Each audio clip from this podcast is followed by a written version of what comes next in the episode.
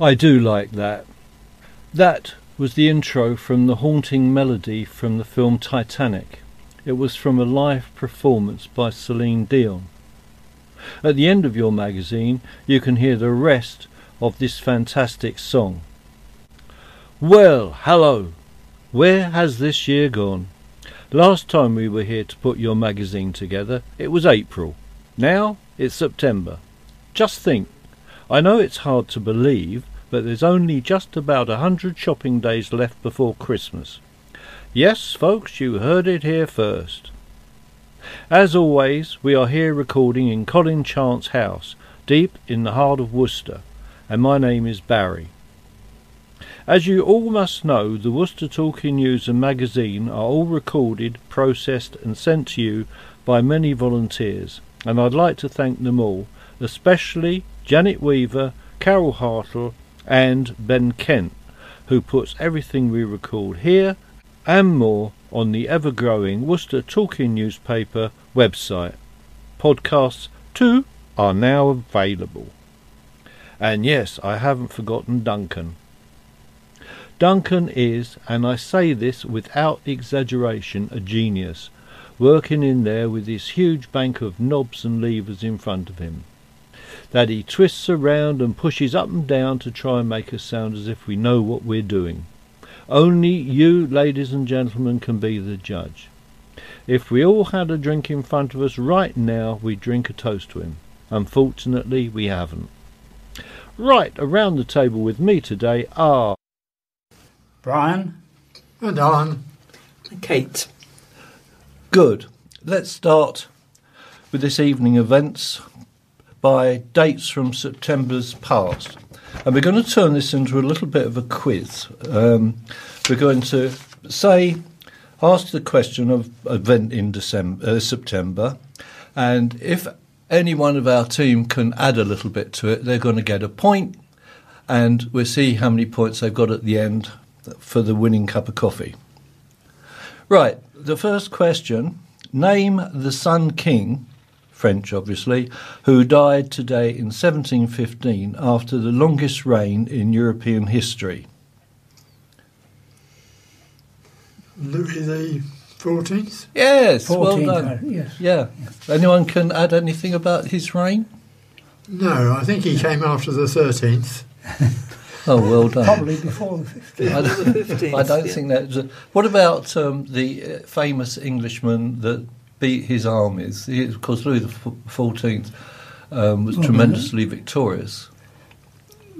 Um, looking at Marlborough, Yes, at Blenheim. yeah, that's Oh, right. no, Yeah. no. What? What? What? No, no. I was agreeing with Brian. Oh, I see. Well, I think Brian gets a point for that. Thank you. Brian is ahead one 0 Okay. S- Sorry. Quit while I'm winning. What? Uh, what fire began today in 1666 in a baker's shop? Pudding Lane. Well, Pudding Lane was the one. Yes, that's well. I Great suppose that's fi- another The point. Great yeah. Fire Great of Fire of London. London. Yes, yes. yeah. Well, I, I can't give you a point for that because it's a bit obvious. yes, it's too obvious. Yes. but Pudding Lane, I can give you a that point. is now marked with a magnificent column. Oh, I'll give you a point for Yeah, that. Yeah, yeah, yeah, yeah. The reign of Charles II. Okay, you're getting too damn clever. Anything else about the Great Fire? Somebody's diary? Pepys. Ah, yes. Oh, God. So I'm going to run out of paper. Okay, that's enough. Thank you. uh, oh, that's too hard. Won't do that one. Uh, oh, here we go. Which Irish actor gave his first performance as Macbeth in a controversial production at London's Old Vic, 1980?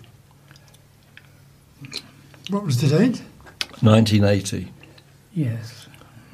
September. O'Toole. Oh, yeah, well done, well done. Anybody expand on that? No, I can't. No, he was uh, a little bit under the influence of the cherry aid at the time. Yeah, I mean, he, he, yeah, he just did a very weird. Um, perform- anyway, no, I, I don't think I would. We leave that at four one, and Kate's running up the rear here. Okay, that do. What? We haven't answered any questions. Oh God! It's Right, okay, Brian. understand that experience. Um, what we got here? Um, well, could you do? Oh, well, do one of yours, Brian. Well, to begin with, I, many of our regular listeners will know that in recent months I've been delving into the archives of the Times newspaper for letters to the editor about a hundred years ago. We now have moved into the 1920s, and I've got a short couple of short items here. One from June 1925 to the editor of the Times. Sir, I am very sensible of the fact that your most important paper attentively follows my political and polemical manifestations. Allow me, however, to rectify some statements contained in your last editorial. It does not correspond with facts that the last bills voted by the Italian Chamber against are against the most elementary liberties whereof you will be convinced by carefully considering the article of the aforesaid laws. It is not true that our patriots are discontented. On the contrary, the truth is that the opposition is carried on by a small dispossessed group, while the enormous majority of the Italian people work and live quietly. As foreigners sojourning in my country may daily ascertain, Please note also that at the moment fascism accounts 3 million adherents, whereof 2 million are syndicalist workmen and peasants. Even the Italian opposition now recognizes the great historical importance of the fascist experiment, which has to be firmly continued in order not to fail in its task of morally and materially elevating the Italian people and also in the interest of European civilization. Please accept my thanks and regards. I am, Sir, Benito Mussolini. the Times had previously criticised Il Duce's repression of the press and political opposition. Because himself, of being a former journalist, Benito Mussolini was keenly aware of the influence of the media on public opinion, both at home and abroad. The second short letter shows the magic phrase is still applicable, plus ça change. The second letter I've chosen comes from January 1926 and proves the old saying plus ça change. It's headed A Swindle by Telephone.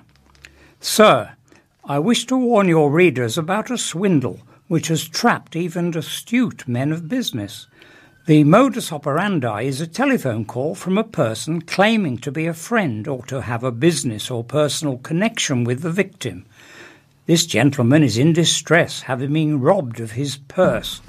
Would his friend help him with a telegraph remittance in the nearest post office to enable him to return to his home in our country? This in itself sounds bald and unconvincing, but is often elaborated with sufficient circumstantial detail to make the story appear genuine.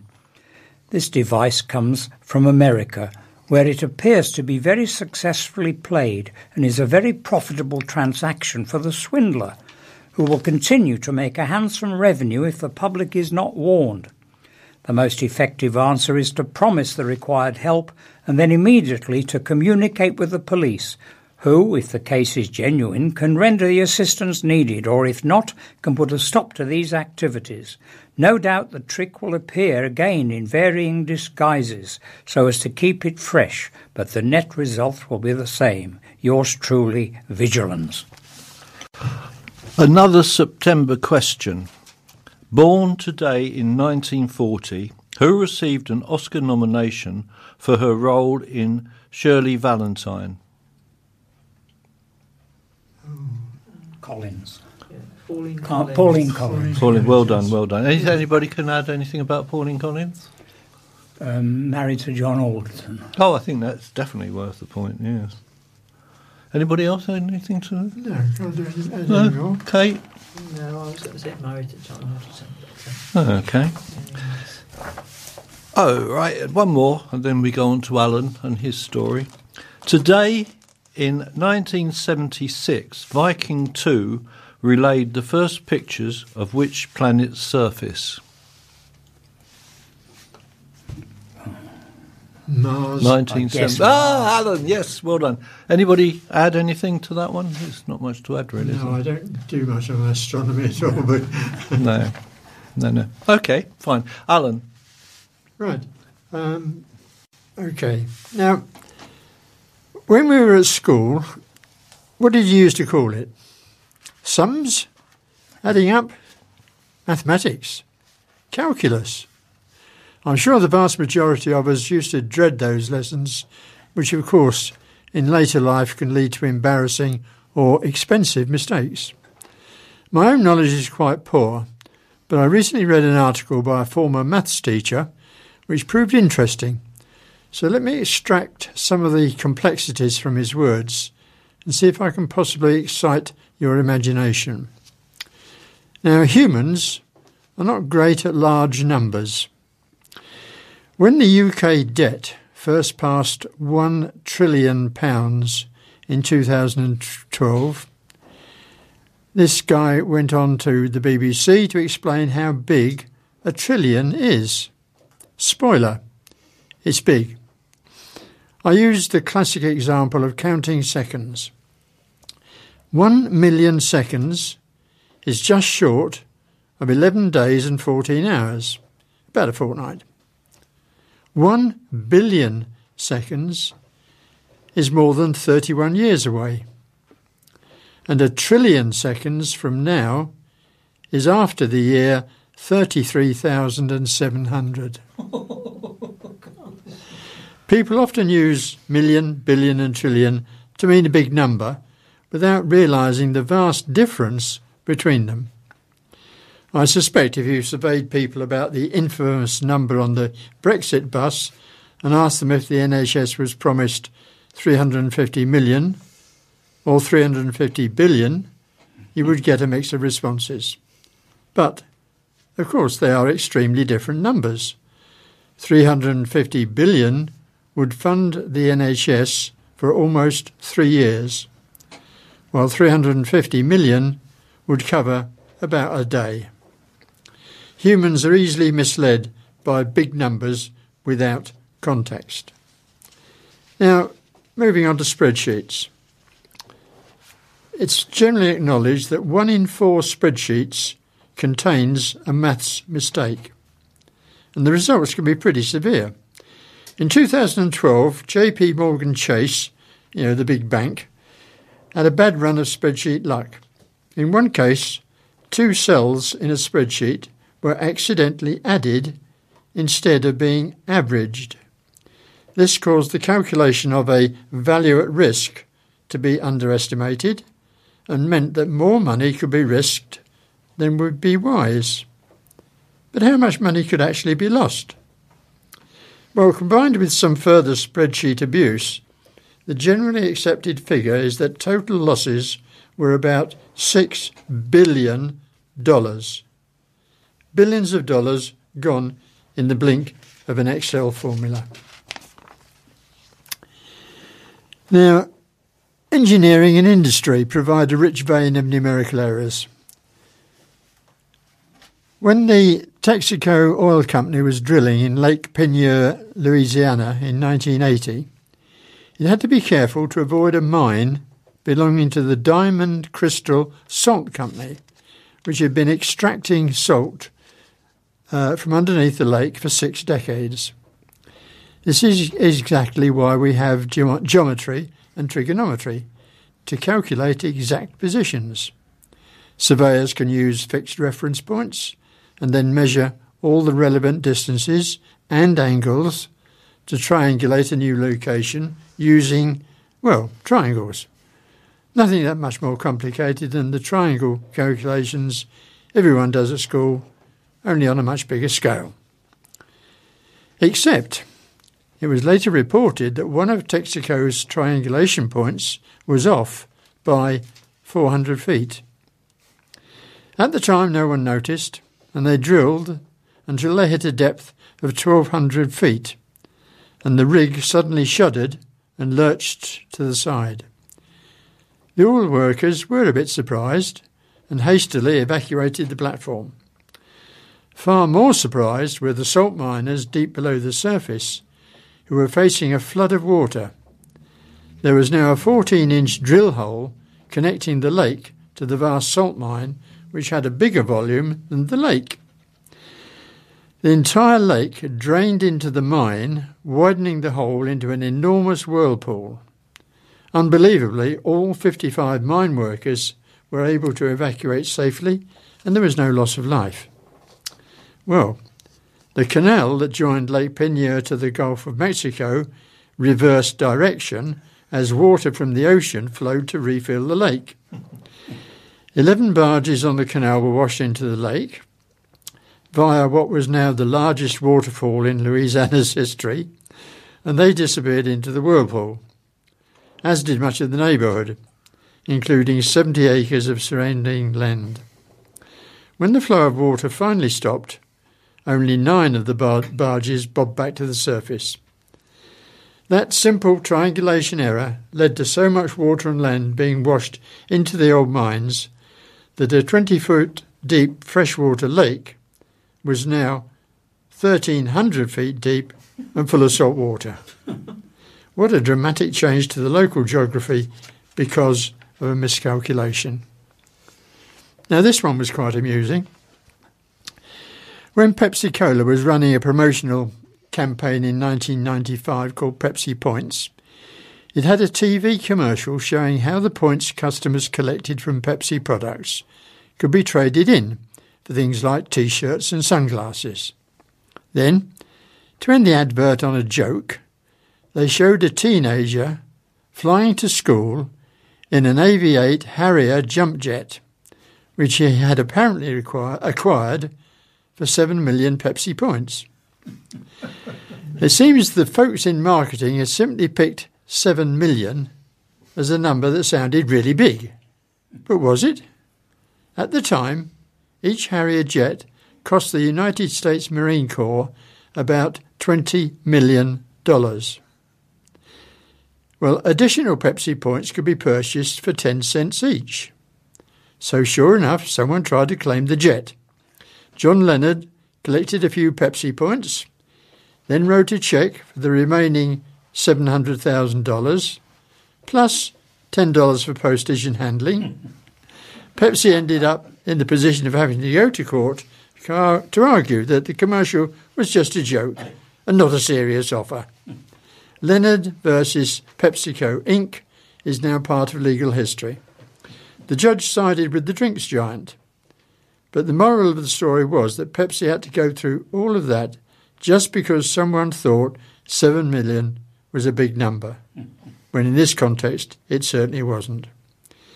The advert was re released, quoting 700 million points for the fighter jet, and that worked fine.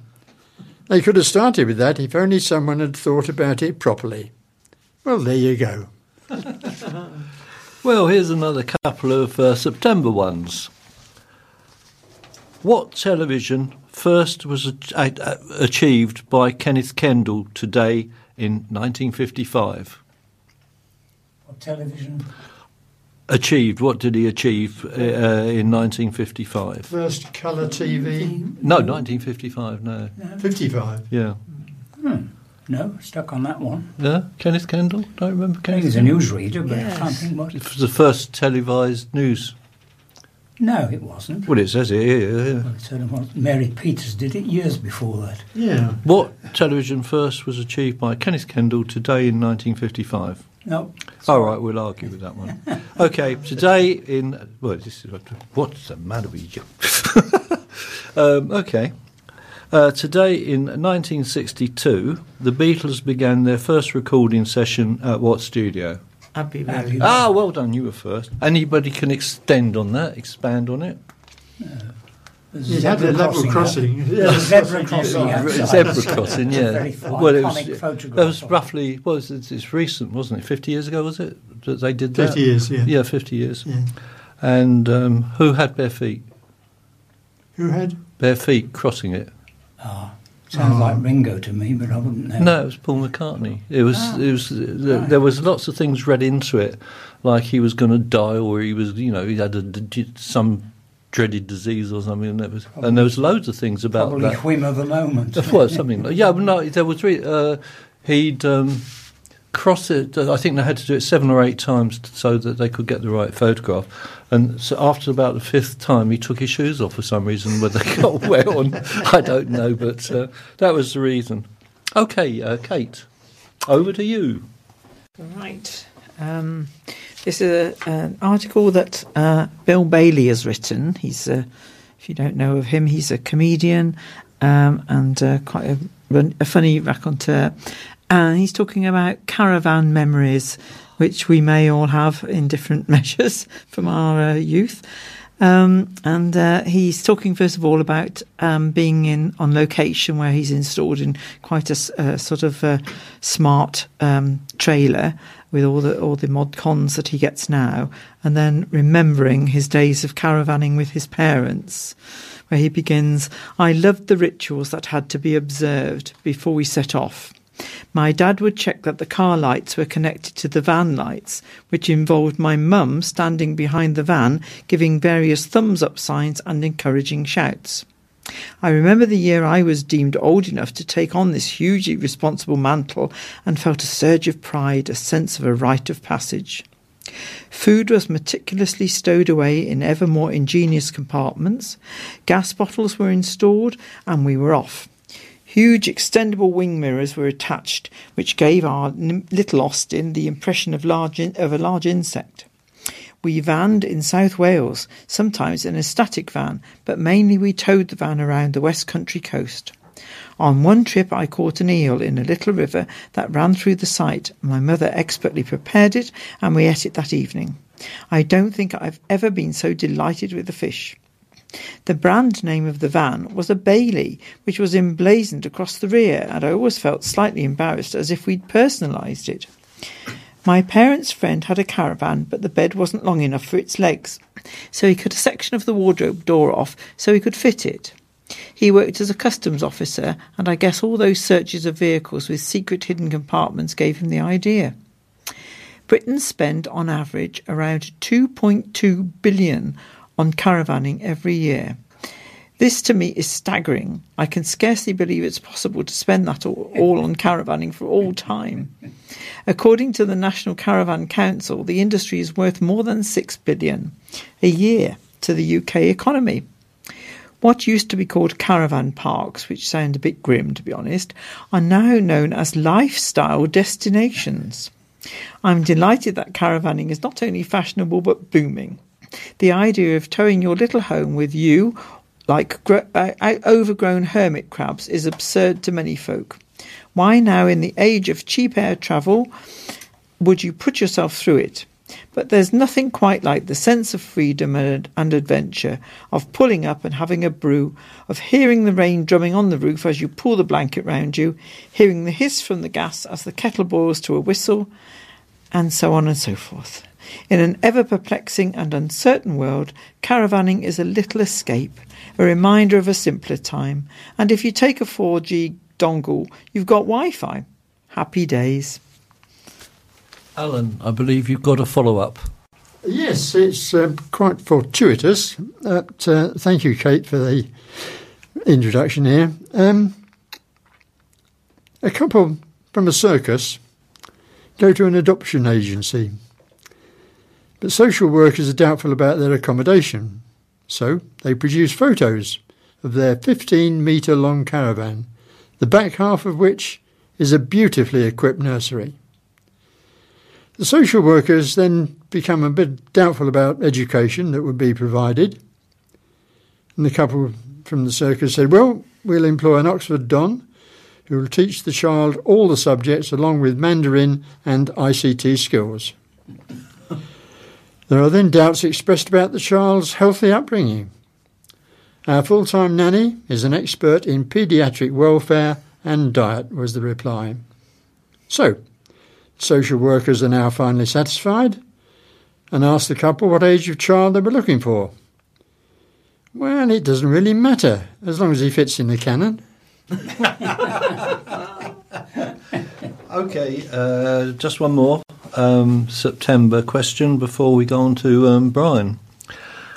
Chat show host Russell Harty was born today in 1934. Which singer and actress once assaulted him on air? I remember the that. incident. Yeah, I but remember can't this, Remember yeah. who that was? Yeah, nobody? No, I don't even remember the incident. No, no, no oh, you, you watch more highbrow programs, probably. it was uh, Grace Jones. Ah, right, Oh, Brian. right, Figures. yes, Yeah, That's yeah, figures. yeah, That's figures, yeah. yes. Brian, over to you. Well, just a little item entitled I Just Wonder. A row of bottles on my shelf cause me to analyse myself. One yellow pill I have to pop, it goes to my heart so it won't stop. A little white one that I take goes to my hands so they won't shake. The blue ones that I use a lot tell me I'm happy when I'm not. The purple pill goes to my brain and tells me that I have no pain. The capsules tell me not to wheeze or cough or choke or even sneeze. The red ones, smallest of them all, go to my blood so I can't fall. The orange ones, very big and bright, they prevent my leg cramps in the night. Such an array of brilliant pills helping to cure all kinds of ills. But what I'd really like to know is what tells each one where to go. Okay, another September one. Here we go. Oh, everyone's going to know this.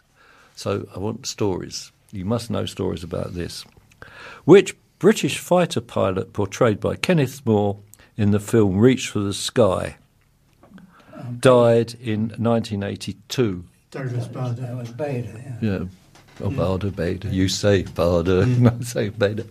Any stories? Come on. I read one very recently, funnily enough, if I can remember it uh, correctly.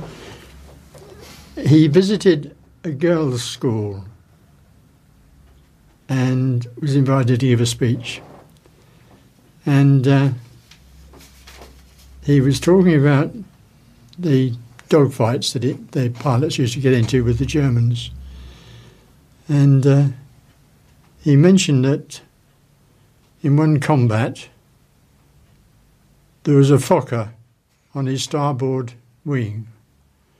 And the headmistress jumped in very quickly, rather embarrassed and red in the face, and he explained to the girls that a Fokker was a German warplane. So Bader said, um, Yes, you're quite right. But he said, There were two other Fokkers following me through. What what uh, nobody seems to have noticed was it didn't mention that he didn't have two legs. He was legless. no, he Yeah, lost he he lost was. two legs in uh, trying to uh, do um, um, a, s- a- a roll, wasn't it? Too low to the ground, and he crashed.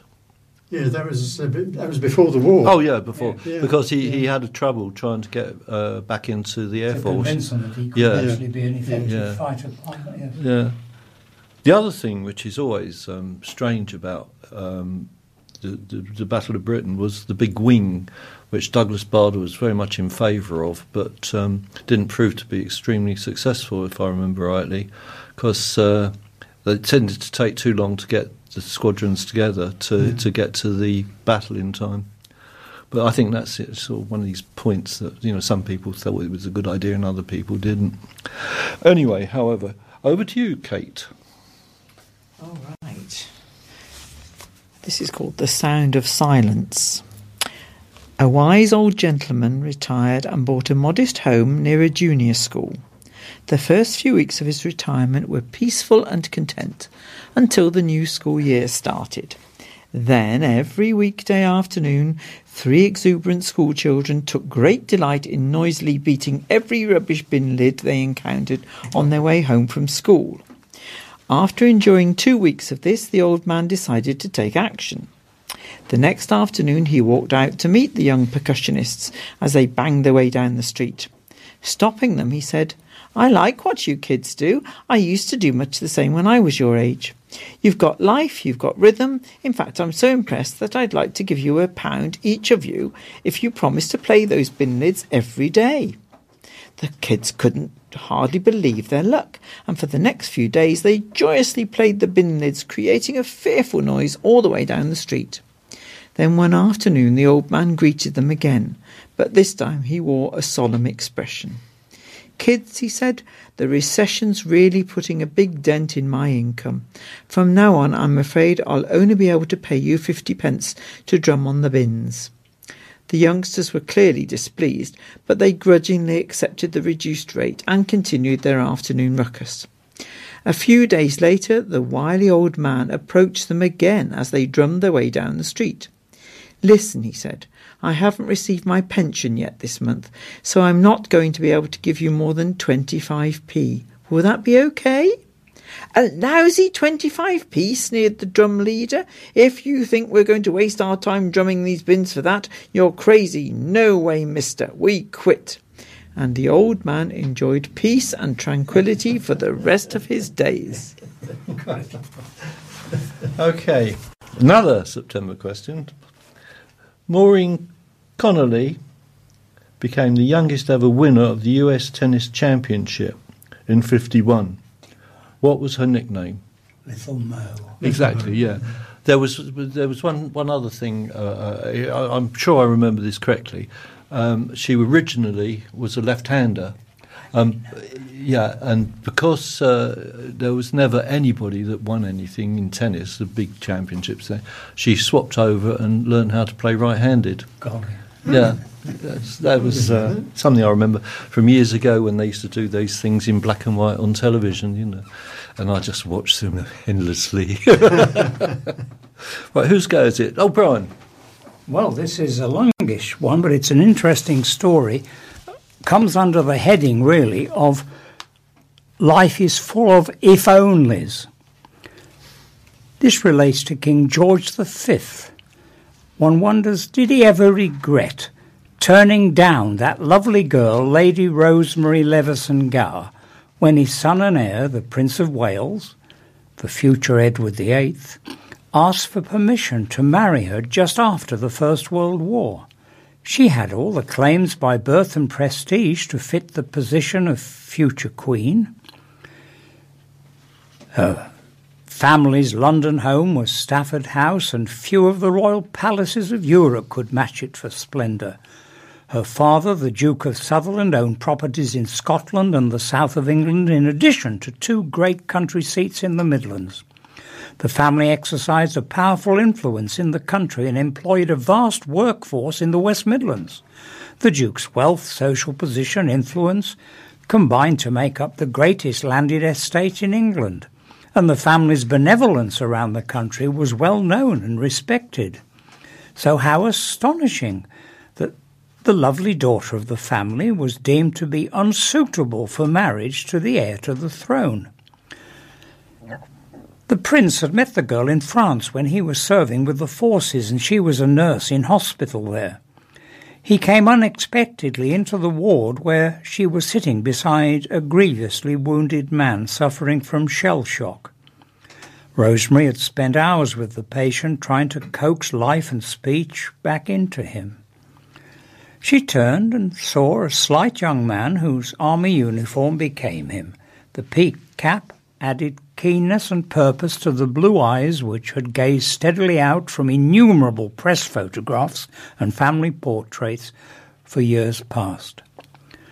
Until now, this young prince had been known mainly as a very restless young man who had found his solace largely with older and usually married women. The couple met only occasionally during the rest of the war, and their mutual attraction gradually became known. The prince and this lovely girl with a delightful smile and sense of humour had survived the dreadful scenes she'd witnessed in France, and she was mature, and she at one point confided to a close friend about Prince Edward. He's like a child, weak and very irresponsible, but you know, I think I could make something of him. But it was not to be. The king refused to give his consent. He'd nothing against Rosemary herself, but her mother, Millicent, the former Duchess of Sutherland, was not the kind of mother in law that would be welcome in royal circles at those times. In the five years which had followed the Duke's death, she had proved to be a very merry widow. Within the first year, she married again and almost as quickly divorced the second husband. She married again, this time to a man with an unsavoury reputation. To make things worse, her brother, Rosemary's uncle, of course, he was the Earl of Rosslyn, he married and divorced almost as rapidly, in those years when divorce was frowned upon in England. The Earl was a professional gambler, lost his fortune, went bankrupt three times, and fled the country. It was he, indeed, who inspired the famous ditty the man who broke the bank at Monte Carlo. Queen Mary supported her husband in his refusal, and the prince turned away. Yet again, bitterly resenting the restrictions his royal prestige demanded. He somehow broke the news to Rosemary by intimating that his parents wished him to marry a princess from Europe. Rosemary withdrew from this situation, even when the real reason emerged, with all the dignity of a queen. A little over a year later, she married Eric, Viscount Ednam, son of the Earl of Dudley, the villagers and staff from Himley Hall in Worcestershire lined the roads and the driveway leading up to Himley Hall to welcome their new charming Viscountess. The Dudleys had been close associates of the royal family for three generations. The young couple settled to a busy, happy, well run establishment. It fell to the lot of Lady Ednam to entertain the still restless bachelor Prince Edward from time to time in their home. She was always the gracious hostess, and the prince became sponsor to the eldest of her three sons. Her grace and charm enhanced many events in the county and delighted the general public. Who knows? Perhaps life in Worcestershire, with its village associations, its kindly patronage, and work among the community, provided a happier, more personal kingdom than did the London scene. As for George V, were there any regrets? There was deep anxiety as the old king's life drew to its close, and by then gossip was rife about the 40 year old heir's involvement with Mrs. Wallis Simpson. The dying king was heard to groan, That boy will ruin himself within a year, and history affords the sequel to that drama. Sadly, Rosemary's life was not to be a long one. She was killed in an air disaster 12 years after her marriage, and the prince was said to be much affected by the news. Subsequently, her widower inherited his father's title and estates and married again some years later. An unusual tribute came from Rosemary's successor, the then new Lady Dudley. She recorded in her own autobiography Eric had first been married to an enchanting creature, Lady Rosemary Leveson Gower. Second choice in marriage, as well as many other directions, is not necessarily second best, as many a couple will testify. Right, Brian and Alan have got a well. It's not a story. It's the, uh, it's about a cabinet meeting in the 40s about the expansion of Heathrow. And it just shows you that in the 1940s how naive even the government was about how popular air travel would be. Brian. Right. The Cabinet has considered a memorandum by the Secretary of State for Dominion Affairs reporting the conclusions of the Civil Aviation Committee on the proposals of the Minister of Civil Aviation for the establishment at Heathrow of the main international terminal airport for the United Kingdom. The Secretary of State said that after considering a report by an interdepartmental committee, the Civil Aviation Committee had agreed that the site at Heathrow should be developed on the lines proposed by the Minister of Civil Aviation. In particular, they were satisfied that there was a case for a triple three directional runway system and that with this in view, an area of about 1,600 acres should be acquired on the north of the Bath Road, in addition to the larger area south of that road. They also recommend the acquisition of part of the Cranford Park estate, lying between the eastern boundary of the proposed airport and Heston Aerodrome. If further consideration of the layout showed that this land was not needed for the airport, it could be surrendered. It would also be necessary to acquire some part of the sludge disposal works near Stanwell. A hybrid bill would be required to authorise the acquisition of the land needed for the airport. To ensure the safety of aircraft leaving or approaching the airport, building development in the vicinity would have to be specially controlled, and the Southall gas holder would have to be removed. A new road would have to be constructed, connecting the proposed southern Slough Maidenhead bypass with the Great West Road at Brentford. It was thought that surface rail access need not be provided unless some experience of the operation of the airport had been gained, but it was proposed that a scheme should be prepared for extending the underground railway from Hounslow West Station to the airport.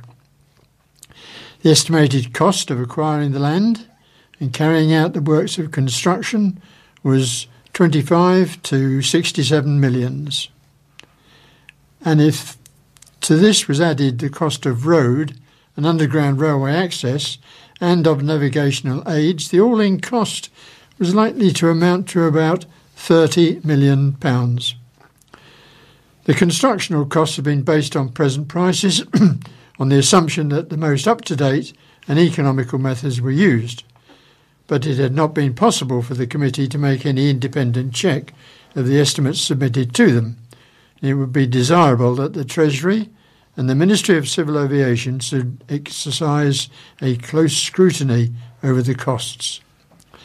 The Civil Aviation Committee had been unable to arrive at any reliable estimate of the revenue to be derived from the airport but they considered that at the best it would not do more than cover running costs. The Chancellor of the Exchequer then said that while he accepted the need for providing an international airport at Heathrow, he was concerned at the very large expenditure involved he was not satisfied that a case had been made out for acquiring at this stage any of the additional land north of the Bath Road, and he strongly urged that this part of the scheme should be postponed.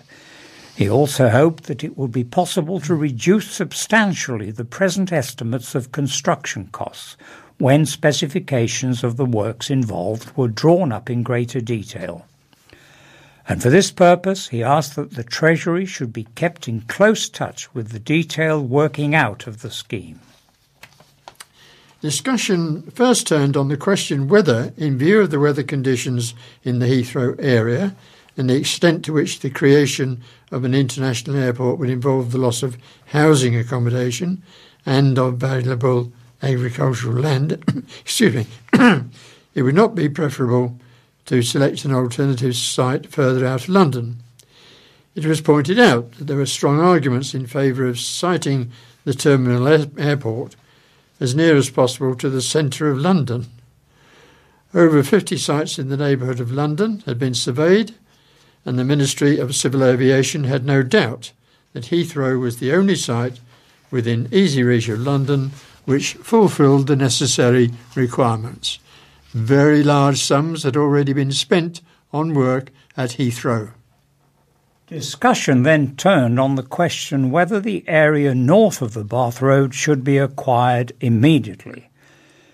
It was urged, on the one hand, that this part of the scheme would not be developed until 1950, and that in view of the projected legislation for the control of land use and the acquisition of land, there was no reason to suppose that the cost of acquiring this land would be substantially greater at a later stage than it would be now.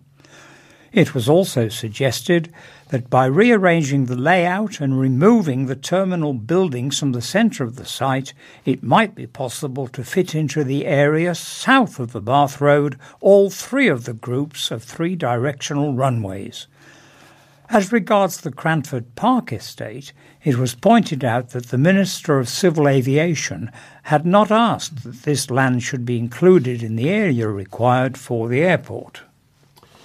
On the other hand, it was contended that all previous experience had shown the advisability of acquiring an ample area of land in order to allow for unforeseen developments. In the opinion of the Ministry of Town and Country Planning, the most economical and satisfactory means of securing that the area north of the Bath Road was not developed in a manner that would prejudice the subsequent extension of the airport in that direction was to purchase the area outright rather than seek to restrict its development by planning control. It was also urged that unless the area north of the Bath Road were acquired forthwith, it would be impossible to plan satisfactorily the development of the main roads in this neighbourhood. While the Cranford Park area was not required for the airport, it lay between two large areas of land which would be under public ownership. And from the point of view of good estate management, it was desirable that this narrow strip of land should be brought under the control of the owner of the two adjacent areas there would be no difficulty in putting it to profitable use.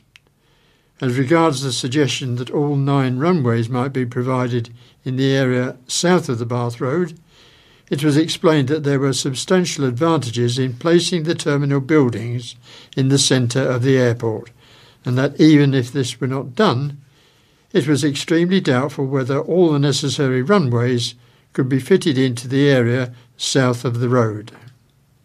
Other points in discussion were A.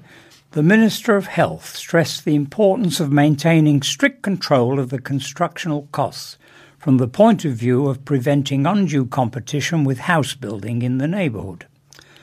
The Minister of Civil Aviation said that the construction of the London airport at Heathrow would not, so far as could be foreseen, make it unnecessary to use Northolt for civil traffic. The Cabinet were informed that the Minister of Town and Country Planning supported the proposals of the Minister of Civil Aviation on planning grounds. It was important, however, that the planning authorities concerned should be given early information about the scheme so that they might adjust the plans which they were preparing. The Chancellor of the Exchequer said that it was proposed to meet the cost of the scheme out of revenue. It was suggested that the Treasury should consider the alternative of meeting this capital expenditure by loan and thus spreading the annual charge over a longer period. The Lord Privy Seal pointed out that the proceedings on the proposed hybrid bill for the acquisition of land were likely to be protracted and emphasised the importance of introducing the bill at a very early date if it was to be passed during the current session. I mean, it's ridiculous, isn't it? The the actual amount of land that they were talking about is minuscule compared with the size. How he ended up. Yeah, exactly. So eh, they just did not foresee how yeah how great air travel would be, how popular it would be, etc., etc., etc. Right, sixth of September. Which London cricket ground was used as a test venue for the first time today, 6th of September, 1880? Going to be Yes, Lords. that was the suppose. oval. Oval, yes. Oh, All right, you get the point then. yes. Uh, anyone expand on that? Well, I imagine it was the Australians. Oh no, sorry. I mean, I don't, well, I mean, I assume you're right. Yes, I don't know. I, I don't know. Yeah, uh, but um, I can only remember that the Oval is near Kennington. No, oh wow, well done. south of the river. Okay. Tribal country. Well- country. Right, this is uh, interesting again. 6th of September, and this one goes back to 1983. Britain's first neighbourhood watch scheme was set up today in which city? Golly, that's a good, it's a pure guess. No idea, really. Birmingham. No. No. Manchester. No. Bristol. No. No. The obvious one. London. yes. oh, oh, this one you know the answer to that one. We'll have one more. Uh, well, we don't know the answer to that. I didn't even know. Um, oh, yeah. Um, I I know Kate will know the answer to this, and she'll be able to expand on it so she gets the point. Who became the heroine of the Longstone Lighthouse today, 7th of September this time, in 1838, when she. Grace Grace Darling. Darling. You didn't let me finish the question. He only did that so he could get in before you. I know nothing about her. expand, no, expand, expand. She and her father did it, I think. Yeah, She was right. the daughter of the lighthouse. Yeah. Something like that, yeah. Yes. But I don't think her of them. um, she became so famous, and this is because we went to see her grave. uh, Um, uh, she became so famous that people kept writing to her to send them locks of her hair. She started running short of hair. that was getting silly. Yeah, okay. Um, who's next? I believe it's you, Kate. Right. Here's a, an amusing story called The Talkative Wife. A police officer pulled over a speeding car. The officer told the middle aged driver, I clocked you at over 80 miles an hour, sir. I don't understand it, officer, said the driver. I had the car on cruise control at 60. Perhaps your radar gun is faulty. Without looking up from her knitting, the driver's wife in the passenger seat said, Don't be silly, dear. You know this car doesn't have cruise control. As the officer started to write out a ticket, the driver turned to his wife and growled, Can't you keep your mouth shut for once? The wife smiled sweetly and replied, You should be grateful your radar detector went off when it did.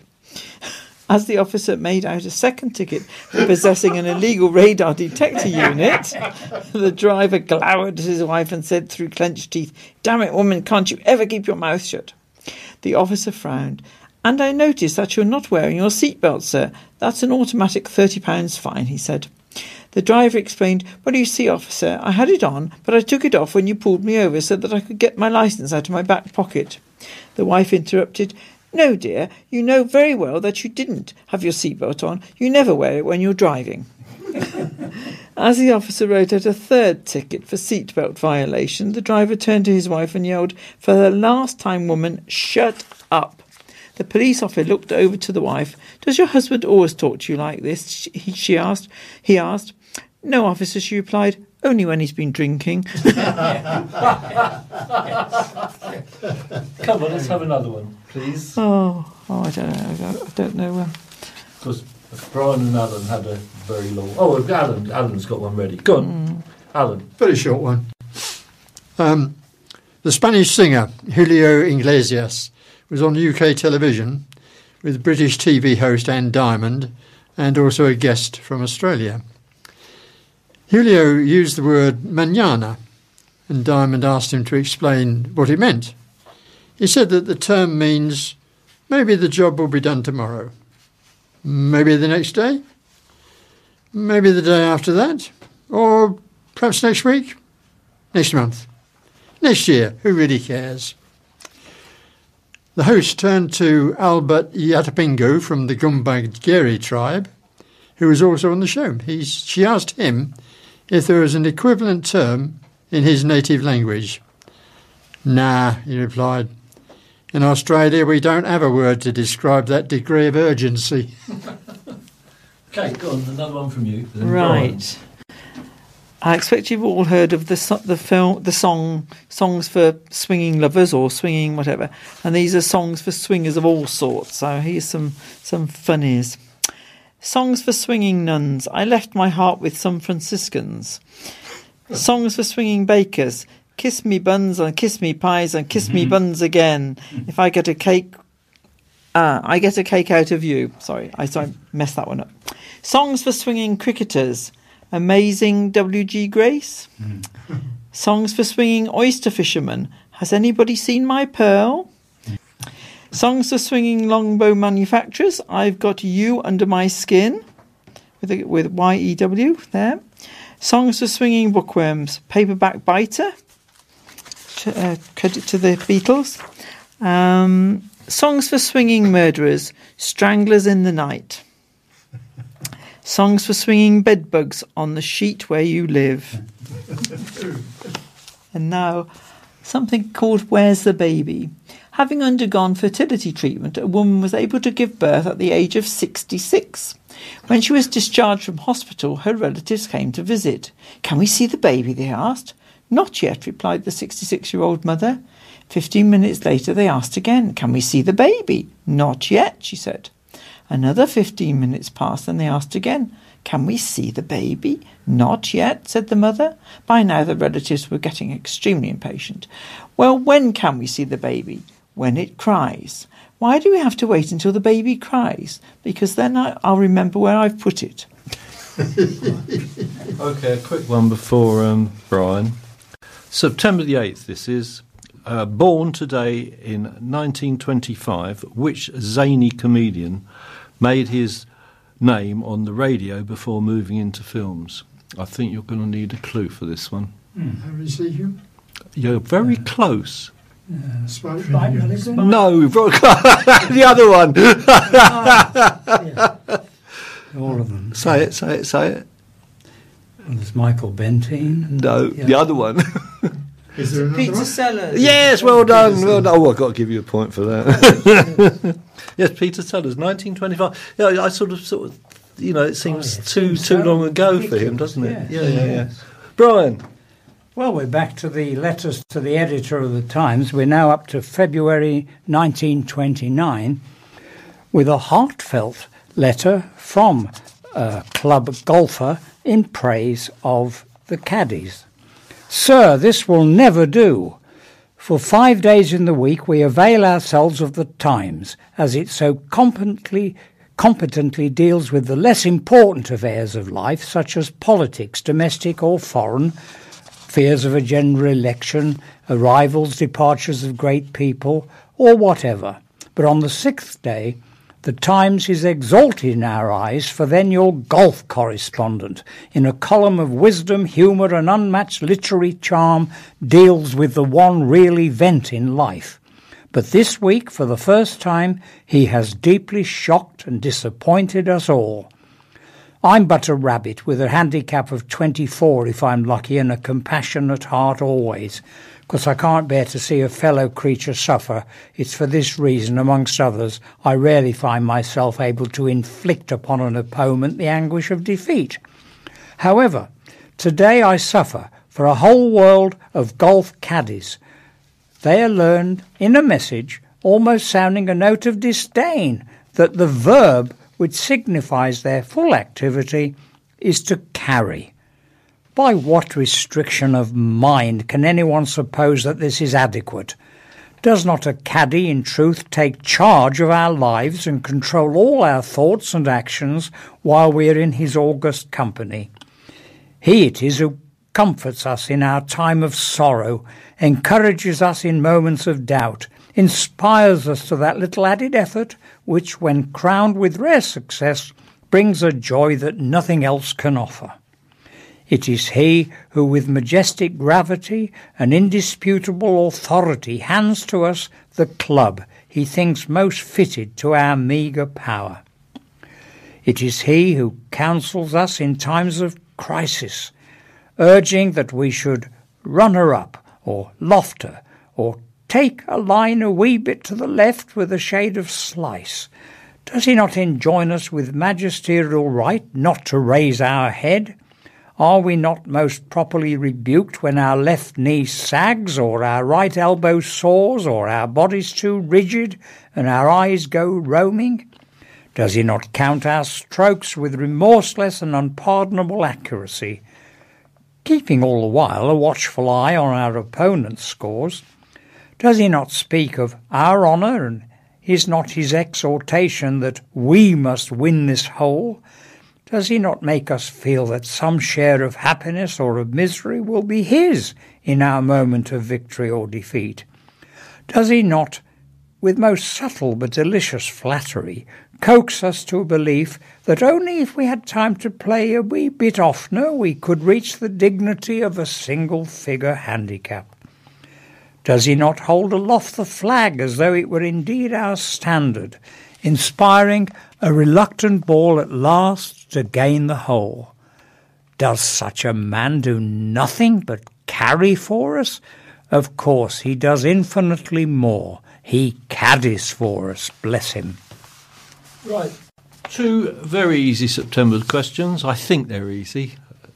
Born today in 1941, which singer had 60s hits with My Girl and Sitting on the Dock of the Bay? Otis Redding. Well done. Well done. Right, this is for points. What year did he die in the air crash? No idea. No? No? 55? Oh, no, no, it's much later than that. That's later. Yeah, 80, 87. Oh, 20 years out. 67, in fact, yeah. Oh, yeah. And, oh, and name the architect of the Long March who died today in 1976. Mao Zedong. He's very good, yeah. And um, uh, I think this is right. I, I, I'm doing this from memory, so if I'm wrong, I'm sorry. But what did Mao Zedong have in common with Casanova? You have five seconds, four No. seconds. Did I he think- have the same birthday? No, no, no. Um, originally, they were both librarians.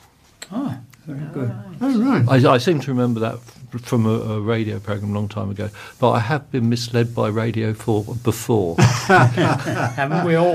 yeah, the, the funny, I mean, I don't know whether whether you knew, knew, but on Radio 4 one day, they announced with great sincerity that the name of the aeroplane that Buddy Holly died was um, American Pie. And later on, after saying this to hundreds of people, it wasn't. it wasn't. It wasn't American Pie at all. Of course, that was Don McLean's song, wasn't it? Yeah, American Pie. yeah. Anyway, that was Radio 4. And the other one was, um, they said, um, um, Laurel, or what's his name? Stan Laurel? Stan Laurel was Clint Eastwood's father. and they said this on Radio 4. And of course, I go and tell people this, made a complete buffoon of myself, and of course it wasn't true. And that was two, I know. Anybody else got them, you know. Because It sounds like Facebook, doesn't it? All right, Radio 3's not exempt from these things. There was a prom concert last week with a word, uh, a very nice work by Eric Korngold, and the commentator in the Albert Hall said, of course, uh, Korngold had a great, the great advantage in his early life in Europe of being tutored by Brahms. Brahms died in 1897. Korngold was born in 1897.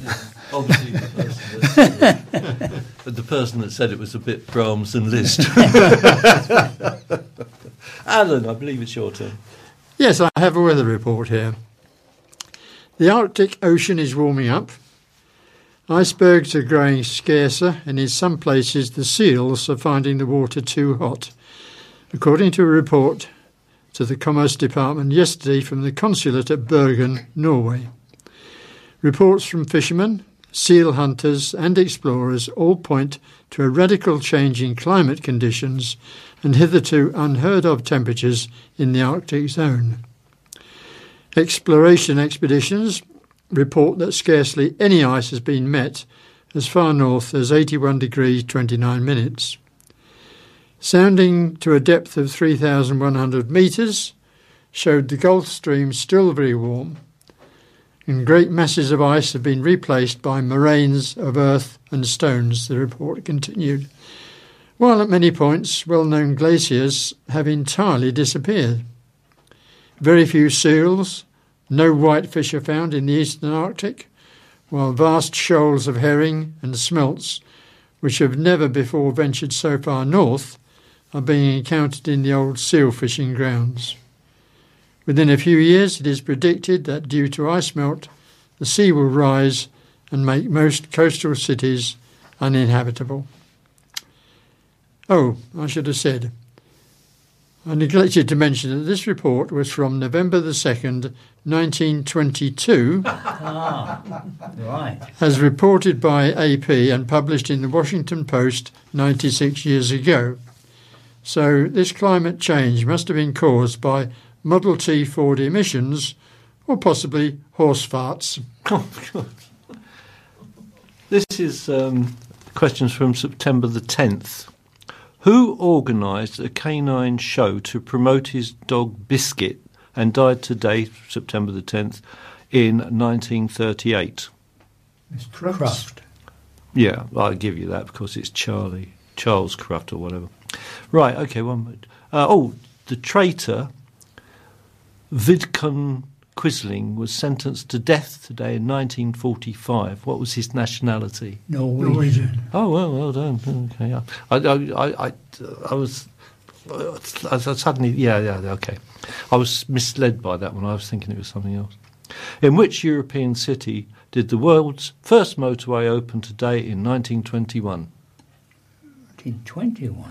Yeah, in which European city did the world's first motorway open today in 1921? Golly, as early as that. Yeah. No idea. Oh, you can guess. Berlin. Yeah, yeah, yeah, yeah. Berlin. Um, oh, it's Kate, isn't it? Kate. Okay. For the first time in many years, a man decided to go to the cinema. After buying his ticket, he stopped at the concession stand to buy some popcorn. Handing the attendant one pound fifty, he couldn't help but comment, "The last time I came to the to the cinema, popcorn cost only thirty pence." Well, sir, replied the attendant with a shy smile, "you're really going to enjoy yourself this time. We have sound now." No, what's that another one? Come on, come on. Don't Ah, okay. Dear. you, you know, you're not getting your Right. bit in. Bill, who is due to retire from the building trade in a few months, is often the butt of his colleagues' jokes and is getting fed up with them, always taunting him about his age and failing strength, and failing other things too. He turns to Liam, the youngest of the builders, always showing off his muscles, and says, See that wheelbarrow there? I bet I can push it over that wall carrying a load that you won't be able to push back. A doddle, thinks the younger man. No way is there a load that you can push that I can't. You're on. All right then, says Bill, indicating the wheelbarrow, and adds, Hop in, lad. Okay. Actor Herbert Lom was born today, September the 11th, in 1917. Which character did he play in the Pink Panther films? Yeah, he was the police superintendent. Can't remember the title. The one that tried to kill Clouseau. Yes. yeah? He was a chief inspector. Inspector- Can't remember. No? No, No. I. Dreyfus. Oh yes, Right, yes, yes. Uh, born today, it's September 11th again, in 1885, the son of a coal miner who wrote Lady Chatterley's Lover. D.H. Lawrence. Yeah. Anything? Oh, I don't know. I can't remember this. I, I, I, I, Nottinghamshire. Do you, no. do you remember um, You don't want us what? to quote what? from the what? at all? You can. I, Duncan's got his hand on the controls already. um, do, you, do you remember um, the famous quote from the trial when they wanted to um, uh, Oh, publish yes. it? Would, would you want your servants to read such matter? yes, that's it. Yes. All right, one more. I think. Oh, yeah. Okay. What football trophy was stolen from Birmingham uh, today in 1895? The FA Cup. Yeah, well done, Brian. Aston Villa had just won it. Oh, well, it's worth it. uh, who's it, who's next? Oh, Alan, I believe it's is it Alan? You asked me to do one. Oh no, Karen. Sure, it's yeah, only no, a short no, one. Karen, Karen. I just want to emphasise that in the Times over the last hundred years, as well as discussing and uh, having correspondence on weighty matters of national and international importance, they also come back to things such as we've just heard about the game of golf. And then in January 1934, there was correspondence on the very important matter the pork sausage. Sir, as one of a family of pork sausage manufacturers established for nearly 60 years, I claim to be able to answer the questions put by your previous correspondence on this matter. If one may use the term, a thoroughbred pork sausage should only contain the best pork and good seasoning, but a half-bred sausage will contain a large percentage of bread or biscuit powder. The colour is accounted for in the making. If a pork sausage appears deadly pale, it contains too much fat meat. That with a pinky tint contains too much lean meat.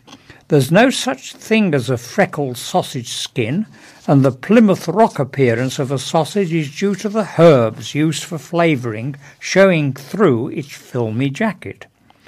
In cooking a sausage, it needs patient coercion, not fierce cremation, and there would be no shrinking or bursting if it were cooked by the old fashioned Dutch oven. It would then arrive at table, brown jacketed and retaining its rotund dignity. Sausages should never be cooked in fat. A good pork sausage makes its own bed of fat in which to lie as it is slowly cooked.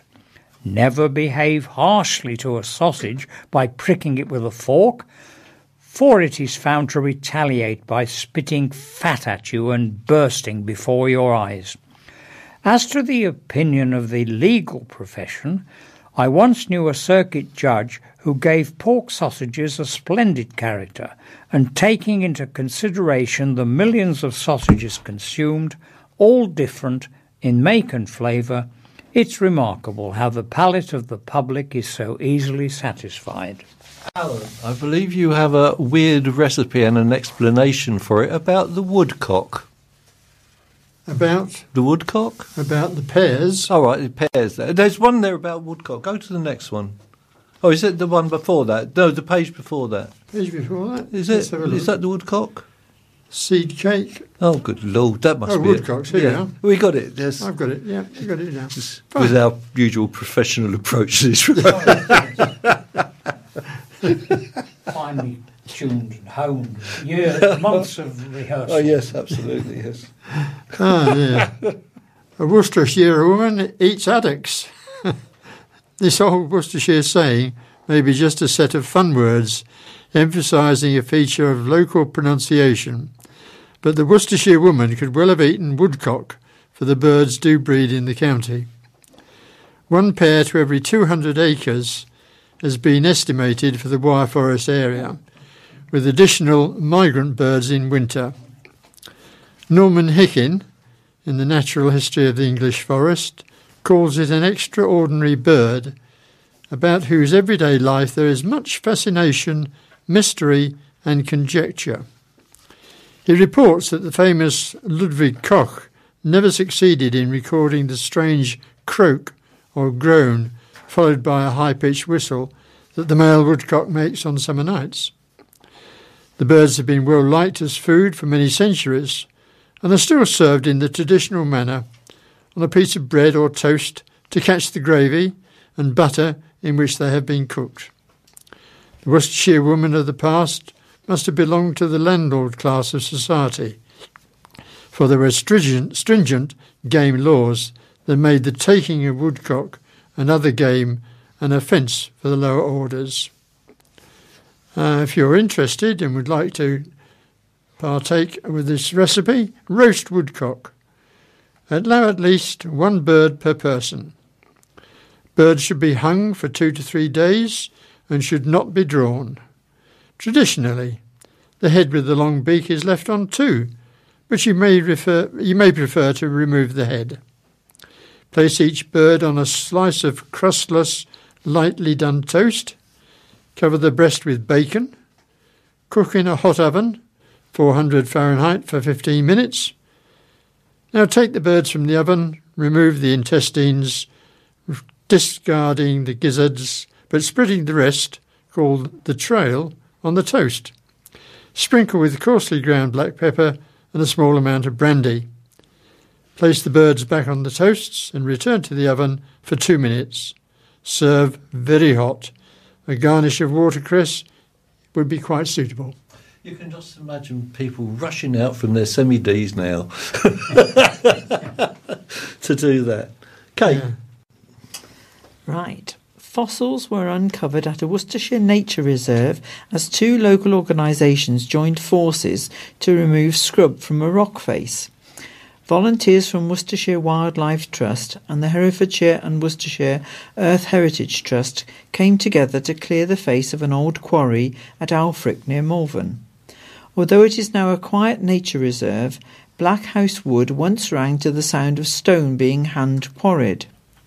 Dominique Crabbe of the Wild, Wildlife Trust said Black House Wood and the adjacent Crews Hill Wood form a really important part in the chain of woodlands running up from the Malvern Hills to the Wyre Forest. We think of them now as quiet places to enjoy a walk, but 150 years ago that would have been very different. There were many quarries in the area. Stone was worked by hand with shovels and picks. The evidence can still be seen today, and the quarries are of interest not just to naturalists who explore the microhabitats in them, but also to geologists who can explore the rocks and fossils found there.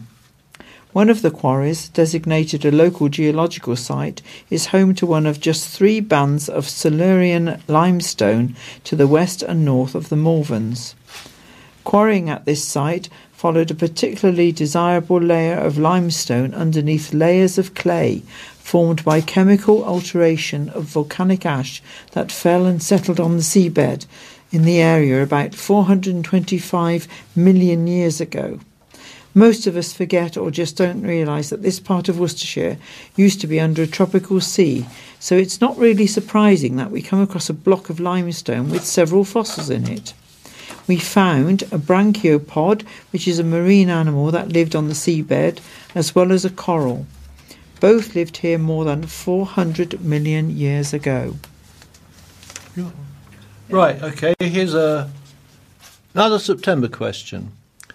Which American president married today, that's September the 12th, 1953, and had a reputation as a notorious philanderer? John F. Kennedy. John, John F. Kennedy. Carter, he was a peanut man. he was a peanut farmer. yes, he was indeed, and he mucked up the um, the rescue from uh, Iran, wasn't it? When uh, they Yes. had the American consulate or Yeah. embassy. Um, yeah, JFK. th- th- There must be a story you know about JFK, surely. Not repeatable in present company. Well, I, yeah. Who, who's saying? All right. Who's saying "Happy Birthday"? Happy Oh, Bridget, right. birthday eh? Marilyn Monroe. to you. He wouldn't speak to her again after that. I think he, he really cut himself off from that relationship. Right. Which landmark in London was erected on the embankment today, September the twelfth, in 1878? Cleopatra's Cleopatra's Needle. Well done. You're so knowledgeable, you two. And Kate as well. She was there. Okay, you've got one more, haven't you, Brian?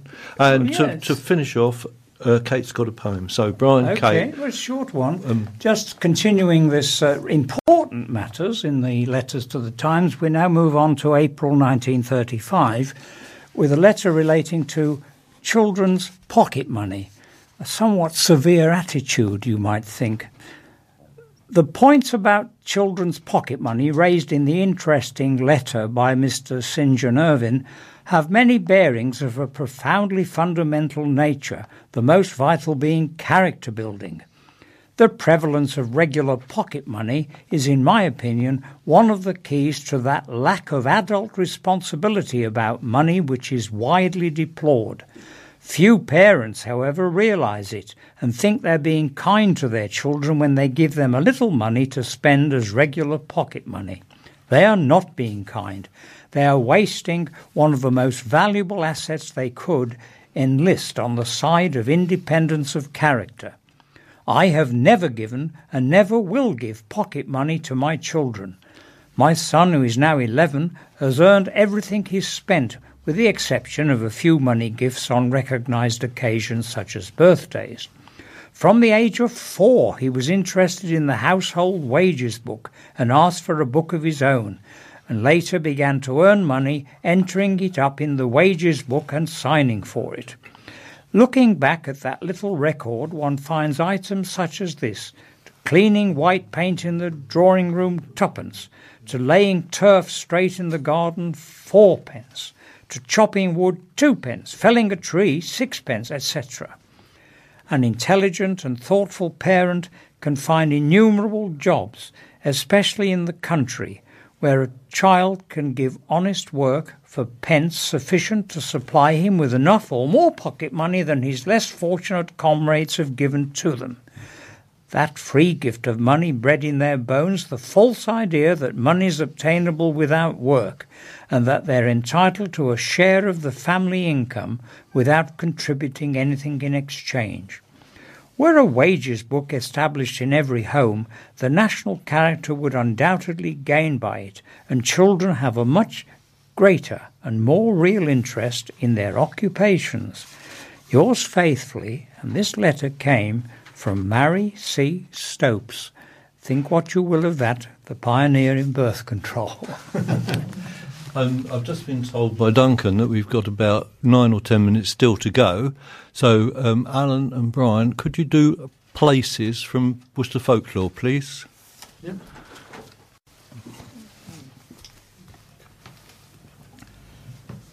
Sayings under the heading Pride and Prejudice. Sayings like all about Malvern Hill, a man may live as long as he will, and blessed is the I between Severn and Wye, certainly express local pride. So does the claim that something shines like Worcester again Gloucester, yet the ladies of Worcester were proverbially held to be poor, proud, and pretty. The mention of several places, including Pershore, once elicited the invariable comment of God help us, a reference to the fabled poverty of the inhabitants. Tibberton, near Oddingley, had A stone church, a wooden steeple, a drunken parson, a wicked people. One rhyme makes no comment, perhaps none is needed, so long as one knows that the Piddle is a stream, tributary of the River Avon.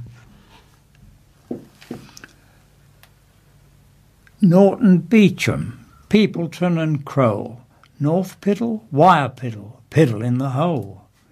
A variation on the rhyme begins with the words, There's Upton Snodsbury, and is shown on the postcard we have in front of us at the moment. Another list simply enumerates the hamlets and villages between Inkberrow and Evesham, whose names derive from the Old English Schlenk, meaning hill, such as Lenchwick, Sheriff's Lench, Atch Lench, Church Lench, Ablench, and Rouse Lench. Bad feeling between pairs of neighbouring settlements was once endemic. The people of Arley Kings, believing themselves a cut above their neighbours at Stourport on the other side of the River Severn, claimed that they themselves lived on Christian shores. The notion may date back to the 11th century when Arley Kings was owned by Queen Edith, the wife of Edward the Confessor. The inveterate hostility between the people of Kidderminster and Bewdley perhaps led to the latter to protest too much.